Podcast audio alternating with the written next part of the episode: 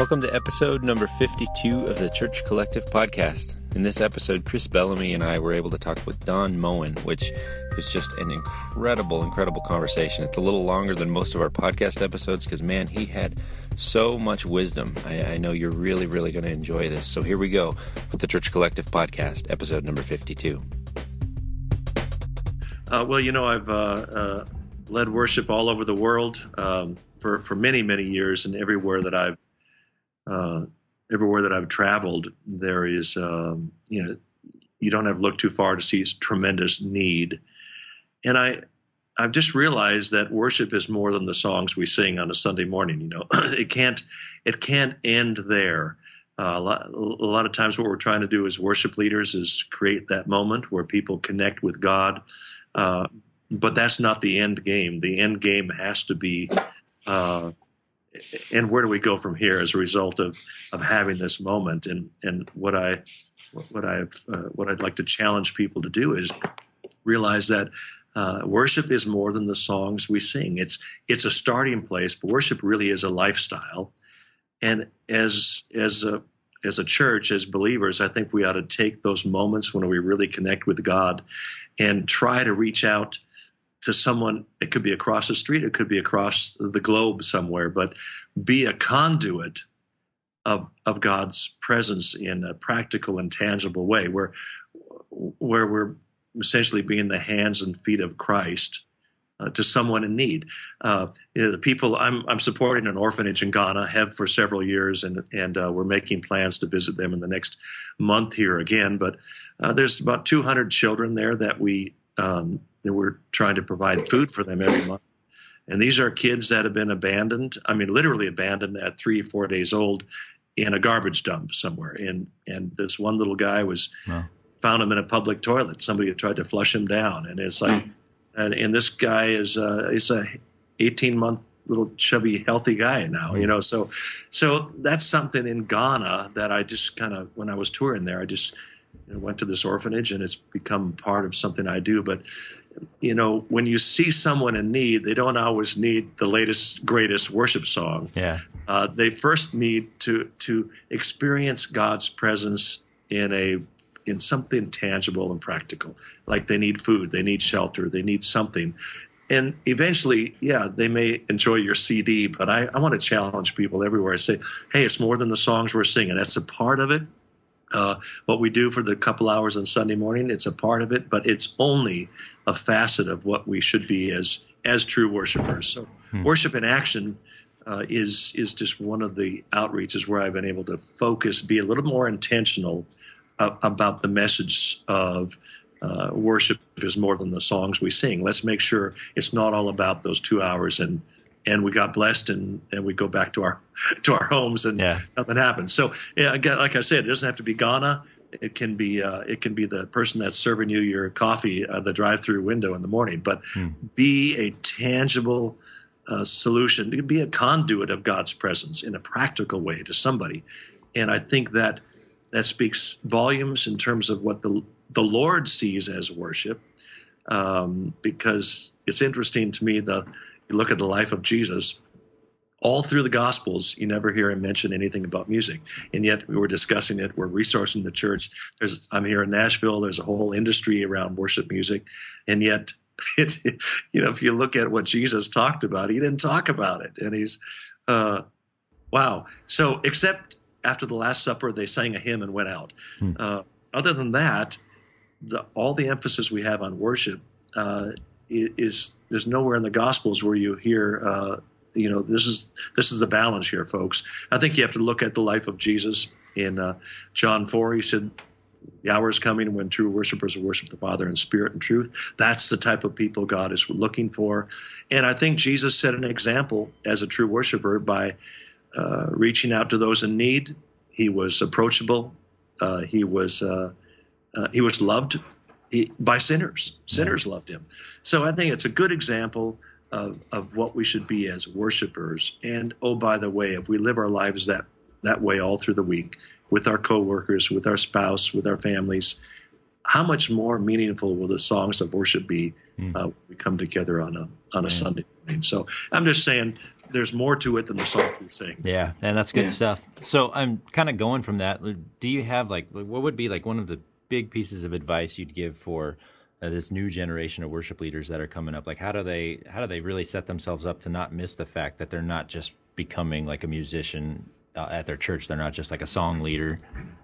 Yeah, well, I, I think the key there is you, you have to realize that that worship, the songs we sing are just one facet of what we do, and, and I, you know, because we have the technology, because we have the uh, production capabilities these days to to do a, a show every Sunday, it's tempting to fall into that trap of, uh, man, we got the greatest, hottest lyrics, we got the video, we got the look, and wow, if we fall into that that trap, um, uh, shame on us. You know, uh, A- Amos chapter 5, 23, 4, 5, 6, 7, it, it, in, in, in, in that passage, Amos 5, 23 through 27, something like that, it talks about uh, God says, Take away the noise of your music, your songs. I don't even want to hear them. Uh, but let righteousness and justice flow like a mighty stream. I, Yeah. I think, I think that, that what I would say to worship leaders: don't get caught up into the production of it all. Hey, uh, I'm a producer. I love the technology. I think we ought to access all of it at our in our churches, but we, we can't serve that. Hmm. That's not what the people in our congregations need. They need God's presence more than ever before. And I think our goal of the two hours we're with the people is find a spot somewhere that really connects with your congregation. There are people coming in every Sunday who are living through hell every day of the week.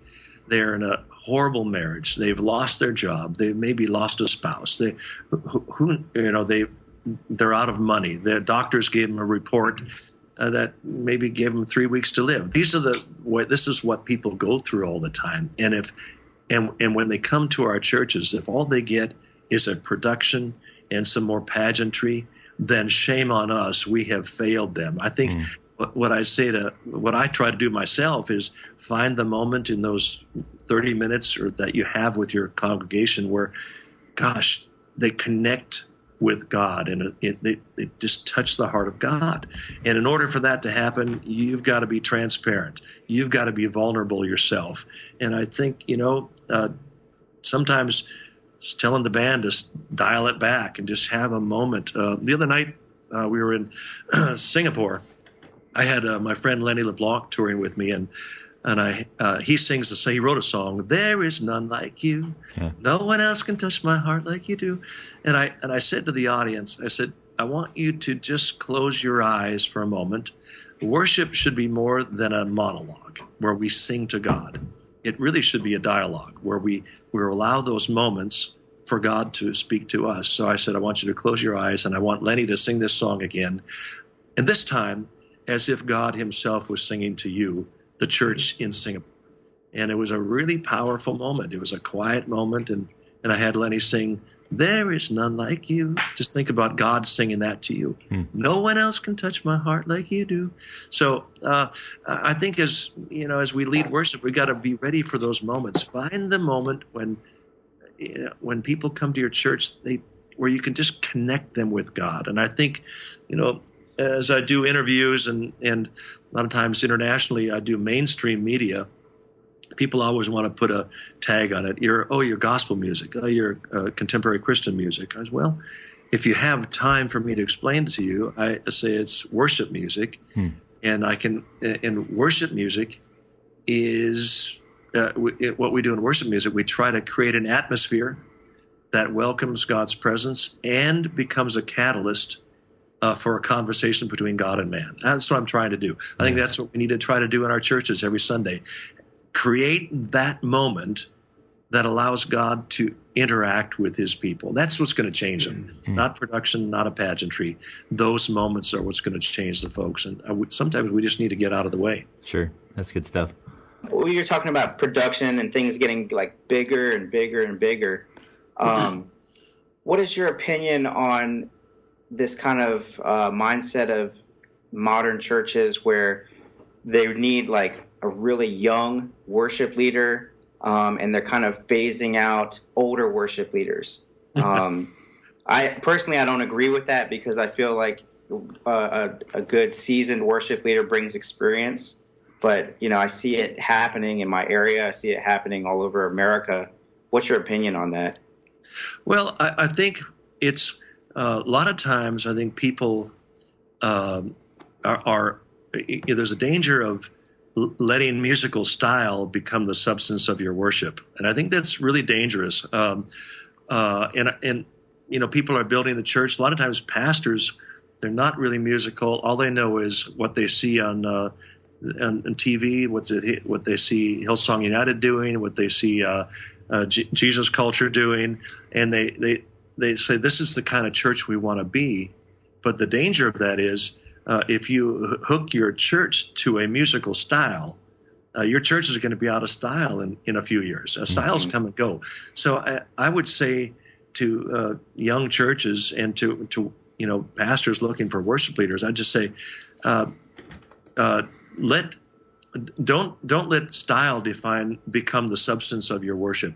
Uh, hook your worship to things that never change, like the Word of God, like the name of Jesus, the, the blood of Jesus. These things will stand forever. And I really believe that a skilled worship leader can incorporate uh, all uh, cultures and ages in the church. I, I truly believe that true worship uh, transcends denominations, cultures, and generations. True worship does. If it's about a show and if it's about a look and a vibe, that's going to connect with one generation. But I, I believe with all my heart that uh, that there is a way to it, it, to pick the right songs in the right key with the right instrumentation that can connect with with grandmothers and grandfathers and can connect with young people and connect with blacks and whites and Hispanic and Asian. I really think there's a way to do this, and it has to be more than a musical style.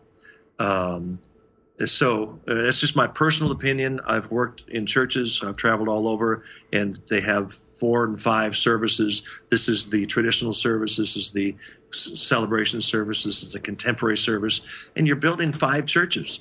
Hmm. I think, uh, and and it doesn't have to be do anything with age.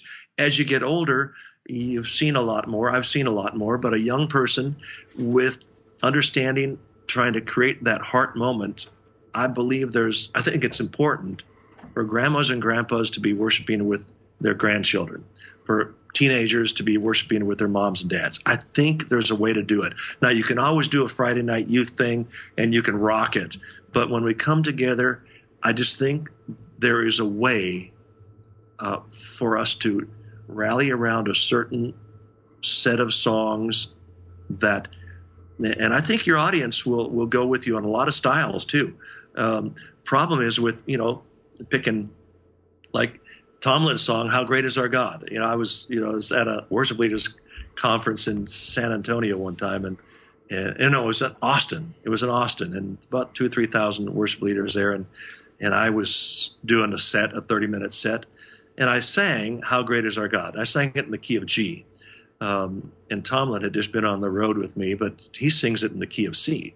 So I mentioned, because it was kind of a teaching environment, I mentioned to the audience, I said, you know, a song as simple as this, it works.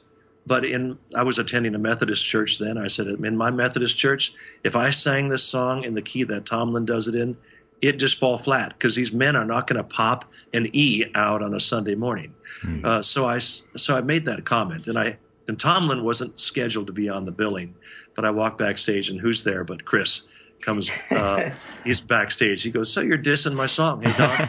I said, "No, I'm not dissing your song. I'm making a point, you know." And and like I say, we had just been out touring together.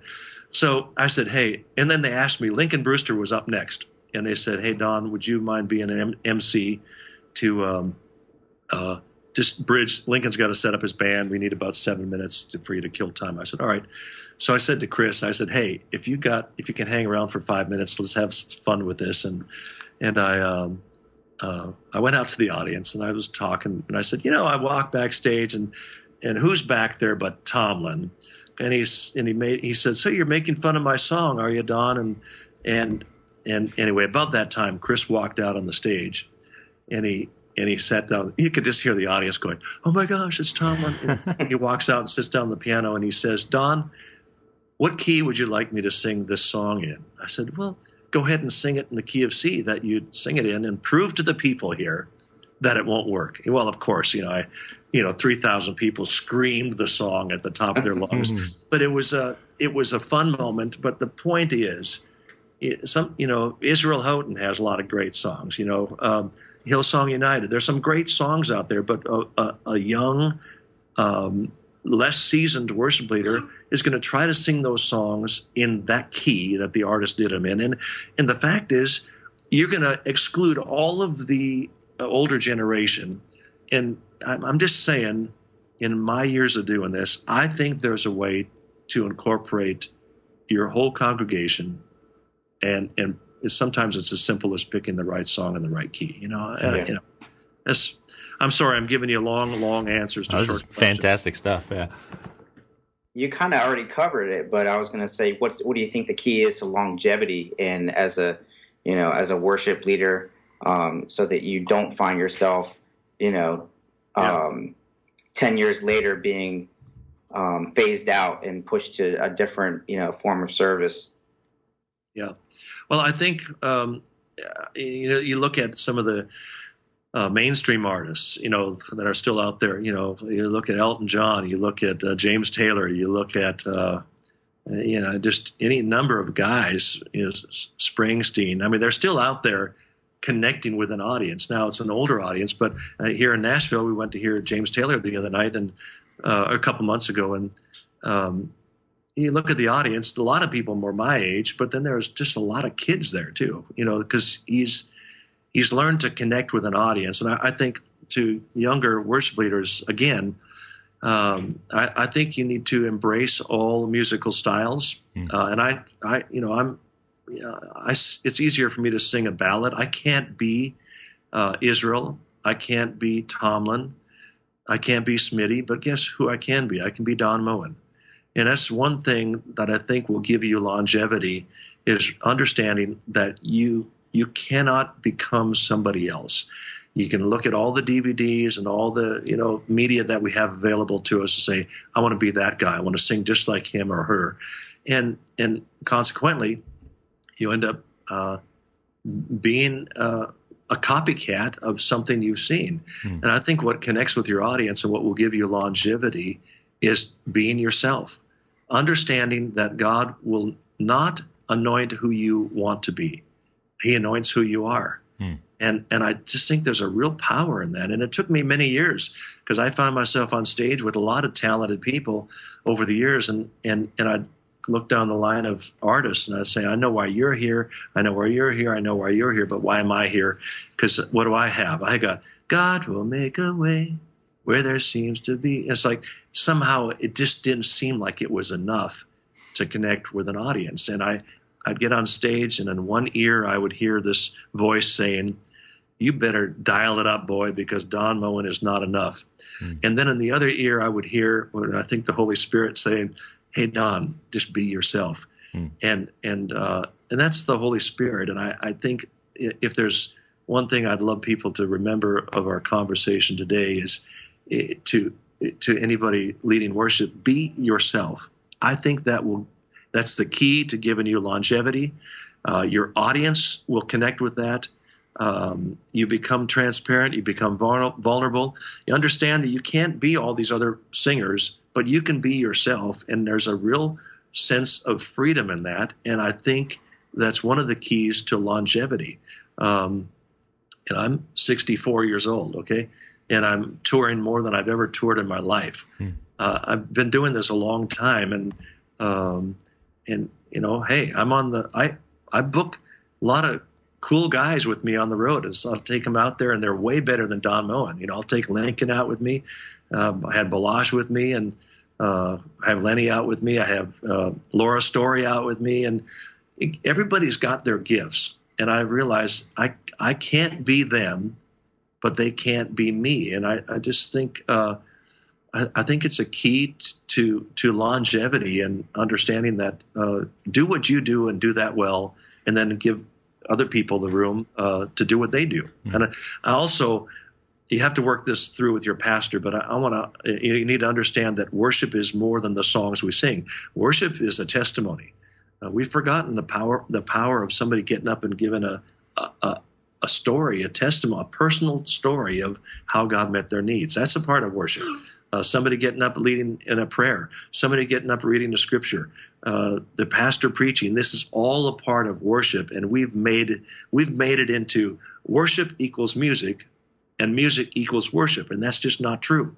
So I think you have to have a much broader scope of what it is that we're trying to do, and and uh, create that moment where where God can touch somebody in your congregation. I and anyway, hmm. that's my two cents on that. That's good stuff. Uh, kind of cool. piggybacking on that too. Um, you have like some practical advice? One of our uh, community guys asked uh, specifically like songwriting. How do you help? Like how, how do you stay like how, I guess how do you find your own voice in songwriting and not fall into trying to copy everything you hear or copying yeah. something on the radio? Yeah, and that's uh, again, I, I, would say uh, as far as songwriting, or, you know, don't edit while you don't edit while you write. Mm. A lot of people get so hung up on rhyming, rhyming love uh, with above uh, with dove that they uh, they never they never do write a song. Mm. and there was a book that someone told me to read one time, and it's by Stephen King. I've never read one of his novels. I tried to read one after I read this book, but it's I don't I'm not into his novels, but he wrote a book and it's called On Writing. Stephen King on writing. And basically, you know, he says you need to find a room with a um, it was about d- the discipline of writing. Find a room with a door that locks. Um, every day go to that room and, and write 500 words or 1,000 words. Um, um, and and don't edit while you write. Um, just get stuff out of your heart. You know, these days when you have your cell phones and you have, uh, I got my cell phone loaded up with with ideas. I got I, you know get an idea, I just sing it into my phone, um, you know, and I or I'll write something down, I'll sketch out a line. So you need to always be listening, always be uh, listening to what your pastor's saying, or when somebody says a line, say, wow, that's, wow, I never heard that before. Uh, Paul Baloche is great at this. If you've never, uh, uh, if, if, you want to get a good seminar on songwriting, I think Paul is one of the best out there. Mm. and he's written some great songs, but if you're, if you hang out with Paul, we've toured a lot together, but he's great. If you watch him at, a restaurant, uh, talking to a waitress or a, a server or on an airplane, talking to a flight attendant, they'll say something and Paul will say, wow, that's a wow, that's a great line. I've never thought of that before. He's always listening. Mm-hmm. So I would say, as to songwriters, you need to always be listening.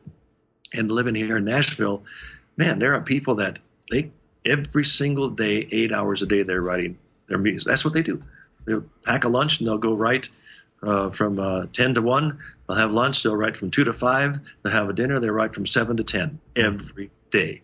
So the level is, of songwriting is going up, and I think uh, you know just just determining that you're going to spend time working at your craft is important. Um, don't settle for the first thing that comes out of the out of your mouth. Uh, we serve a God that created the universe. The universe. I believe that we uh, can trust Him to uh, make our songs, make a good song into a great song, mm. and then partly then that, that's bouncing it off of people if you want to be a songwriter, uh, you got to prepare, be prepared to have a leather skin because if you ask somebody what they think of your song, they will tell you, and you got to be prepared for that. You got to remain objective, and you need to put your song on the table, look at it from every direction, and say what's good about this, what's bad about this, and you know if somebody, uh, you know, it's not about being cute because um, that's going to go over the head of your audience most of the time. Um, but I, I think that it, a great song has to start with just a great thought. I mean, just it's like sitting in a service and you hear your pastor say something, you go, boom, oh my gosh, that's uh, that is so profound. You take that line and you work at it, and then if you can't do it yourself, get you know collaborate with somebody who's great at lyrics. Uh, Mia Fieldes, I don't know if you know Mia, mm-hmm. uh, but she's uh, when I was uh, when I wrote with her the first time, I was really intimidated because here's this bouncy blonde you know, Hillsong girl, and with Don Moen, I'm thinking this is going to be awkward. And I, I remember I called Paul Baloche because Baloche had written with her. I said, "What's it like working with Mia?" I mean, how is this going to work for Don Moen? And and he said, man, we had a great time. She's got a hundred ideas, um, and the challenge is keeping her focused. But turns out Mia, I've written more, co-written more songs with Mia than almost anybody. But she's one of my favorite co-writers because because she's she's got a handle on words like hardly anybody I've seen. And she, if I use uh, if I use the word um, mercy in one verse and I try to use it again in a bridge, she goes, uh, "Why are you using that word again?" I said, "Because it seems to work in the bridge." No, the English language has what blah blah blah blah two hundred thousand words. We don't need to use the same one twice in the song. So uh, find a find someone who can collaborate with you that you trust, uh, that you can that you can be vulnerable with. Uh, and again, that's that's how you make a good song into a great song. And I was with Integrity for 20 years. I listened to hundreds of thousands of songs, even when publishers were not receiving songs anymore. Uh, they'd send them back to the writer saying, "We don't accept unsolicited material." yeah. you probably all experienced that.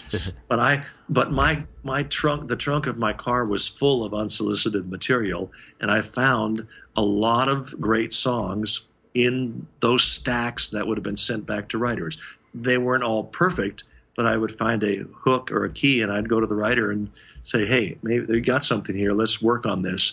So um, uh, I, I figured out out of listening to a thousand songs, there are probably a hundred that are okay. Out of the hundred, you're going to find 10 that are recordable.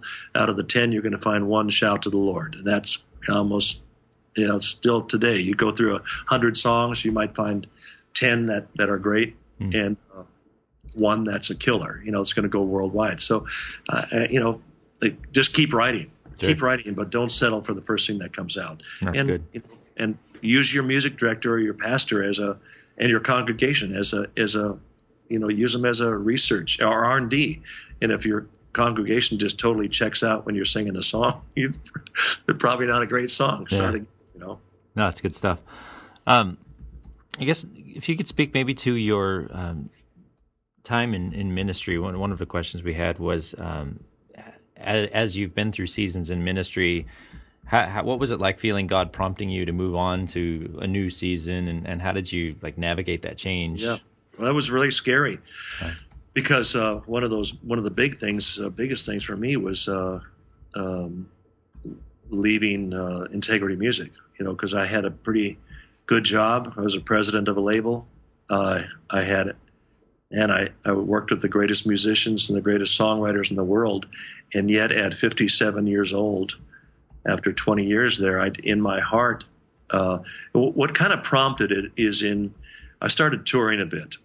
And my job as a president of the label was to be intentional about the careers of our artists, uh, like Israel, like Ron Kenoly, like Hillsong United. I remember nobody had heard of Hillsong United, and I went to Sony Records in New York um, and it, at Sony, the, our mainstream partner, you could not, you know, Integrity had 40 projects we're doing. You couldn't pitch all 40 projects to a mainstream carrier, uh, uh distributor. So they had to pick two. They said, What are your two priorities for this year? And I said, This is 06. And I said, uh, Israel and New Breed and Hillsong United.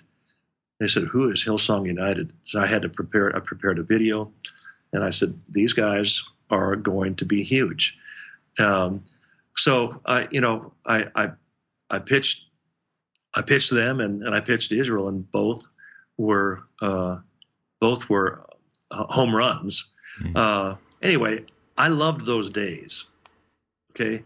But I, I was so busy working as a music executive and focusing on other people's ministries my records still got out there and and they sold and then I'd, I'd leave a production meeting and I'd I'd get on the road for two weeks and I'd walk into an audience of 50 60 70,000 people somewhere overseas and it's like where did you guys come from I mean the first time I ever flew to the Philippines I was with my band on the airplane and I and I and I said to my drummer Carl who, who's Paul Baloche's drummer now I said Carl, there must be somebody famous on this airplane because there's all kinds of cameras out there and and the press and wow.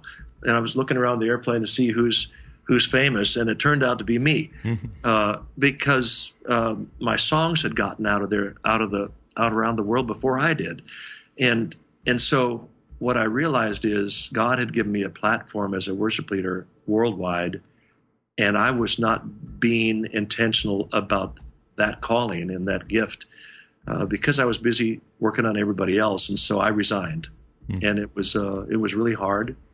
I resigned in uh, 2007 for a couple of weeks. I, I thought it was great. I was full of faith, and uh, even wrote a song. Still, I believe there is more. I believe there is more. And um, then after a couple of weeks and no salary coming in, I got really scared. Hmm. And uh, when I left, people said, "You're crazy. You know, you're the president of the label." Um, I had a great salary. I had great perks and I had a great, great staff. But I knew I was being unfaithful if I would have just opted for that security the rest of my life. And so I, at 57, I walked away from all of it and I came to Nashville. And it was two or three scary years for us. Mm. But I, I just knew I had to throw it all on the line again and learn to trust God. In fact, I, I, I didn't even go to a label for my next record because I, I didn't want to sign with a label again. So I went to Kickstarter and did a project. I raised over 40 grand and did a project called Uncharted Territory because that's where I was. I'd never been in this place before. I, I'd always had a label paying for my records. I had I raised my own uh, uh, raised the own the budget for the record, Hmm. and it was amazing for me uh, to have the Kickstarter friends saying, "We don't know the name of the record. We don't know how much, what the name of the songs are. Well, we know we believe in Don Moen, and here's uh, I'm in." It's amazing how how it was so encouraging to me, but uh, that was a scary time for me to launch out on my own. But I wouldn't trade ten million dollars uh, to go back to where I was. Hmm. I was great twenty years there, but I I had to take another chance, and I think uh, even as we get older, uh, you may be young, but uh, you know every ten years or so, God's going to there's God's going to call you to put it all on the line again. And and are you willing to take that risk? Are you willing to step away from it all? And what it all boils down to is, uh, you know, I'm willing to trust God. Are you willing to trust God? Yeah. Are you willing to step out uh, and try something new? And I think uh, the answer to that question should be yes, uh, because that will keep you fresh. Uh, that'll keep you on the edge. Um, you know, I was in a pastor's office in where I found "Give Thanks." I found the song "Give Thanks" in Cedar Hill, Texas, in a pastor in a church there. But I was in the pastor's office before I sang, and on the pastor's wall was a picture of a, a ship on a stormy sea and there was a scripture underneath it, and it said, Those who go down to the sea in ships, who do business on great waters, they will see the hand of the Lord and his wonders in the deep. Hmm. Wow. And I thought, I'm that's that's me. I want to see the hand of the Lord. I want to see his wonders in the deep. And um, it became one of my favorite passages of scripture, Psalm 107, 23, and 24. Well, I should have read verse 25 because it says, And God caused the waves to mount up to the heavens and down to the depths, and they staggered around like drunken men at their wits' end, crying out to the Lord in their distress. And the Lord heard their prayer. He calmed the storm. Then they were glad, and he brought them to their desired haven. Oh, that men would give thanks to the Lord. Wow, there's the whole story. So, um, I, I, again, I, I took a step of faith. I left everything that was secure and I went through hellacious storms. It was scary, but through it all, um, you know, my, my family lived through it with me. Uh, the kids saw me live through it. My wife and I drew closer together through the process. But there's something about, and, and here in Nashville, where, you know, uh, eight, ten years ago, all the labels had all the answers. The whole music industry has been turned upside down. Mm. It's not the same as it was before. And so it's eh, there's a lot of people around this town that are crying out to the Lord in their distress, and and they're they're kind of in uncharted territory. Yeah. But uh, uh, well, it's it, what a wonderful place to be in a in the middle of a storm with nothing else to hold on to except to God's word and hold on to His uh, faithfulness, and and that's what we've experienced, and that's I think that's what will also keep you fresh. Mm. Uh, just just being willing to take that chance. Thanks for listening. As always, please head over to thechurchcollective.com and hit connect. We want to connect with you, we want to connect you with others, and there are so many cool ways to get involved with the Church Collective. So we just want to keep you informed, and, and so please head over there. And also, please give us a uh, rating and review on iTunes. It really helps us become more visible over there and to connect with more worship leaders. God bless you today.